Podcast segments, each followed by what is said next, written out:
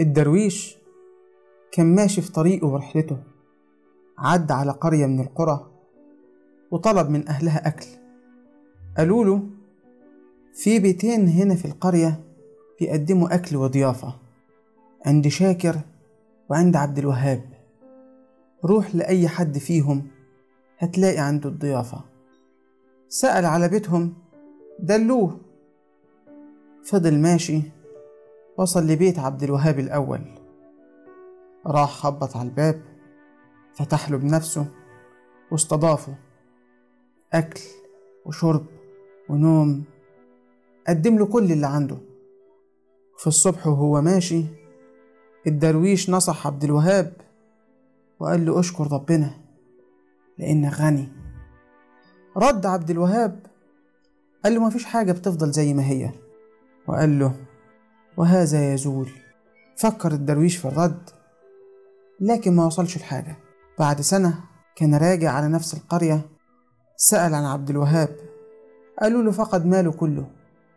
وبقى فقير. وبقى شغال مزارع عند شاكر. راح الدرويش يزور عبد الوهاب. سلم عليه.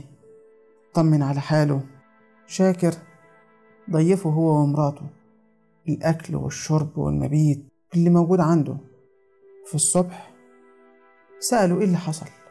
قال له جه سيل. أخد كل شيء. الأطيان والمزارع والحيوانات. ما تبقاش شيء. حزن الدرويش. بص له عبد الوهاب وقال له ما تحزنش. وقال له وهذا يزول. فكر تاني الدرويش في العبارة. وما وصلش الحاجة. مرضت سنين. وعدى الدرويش على القرية. سأل الأهالي عن عبد الوهاب. قالوا له ده اختنى.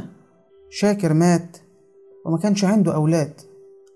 ووصى إن كل أمواله تروح لعبد الوهاب. فرح الدرويش وراح يشارك فرحته مع صديقه.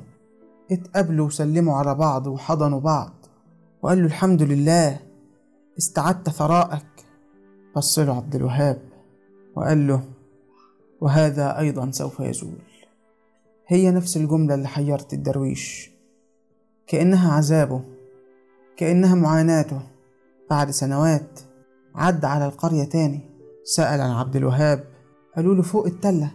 راح طلع فوق التلة لقى قبر وشاهد وكلام مكتوب على الحجر.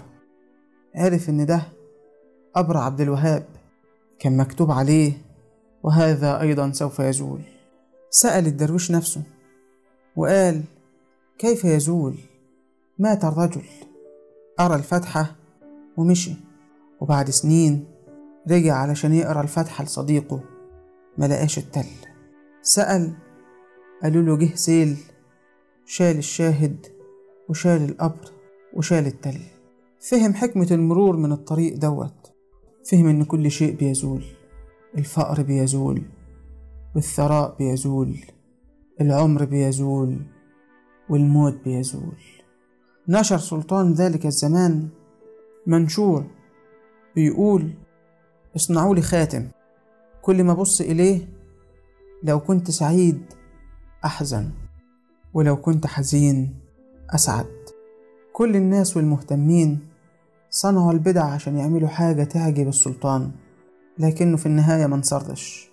لحد ما الدرويش عمل خاتم وكتب له عليه وهذا أيضا سوف يزول وأهداه إياه. دي كانت الحلقة التشويقية للبرنامج. في الحلقات اللي جاية إن شاء الله هنحكي حكايات ونقول معلومات هندردش مع بعضينا في قضايا وأفكار وهنقول كلام كتير مع بعضينا. أنا عبد الله خلف وده بودكاست المصطبة. نشوفكم على خير. تحياتي لحضراتكم.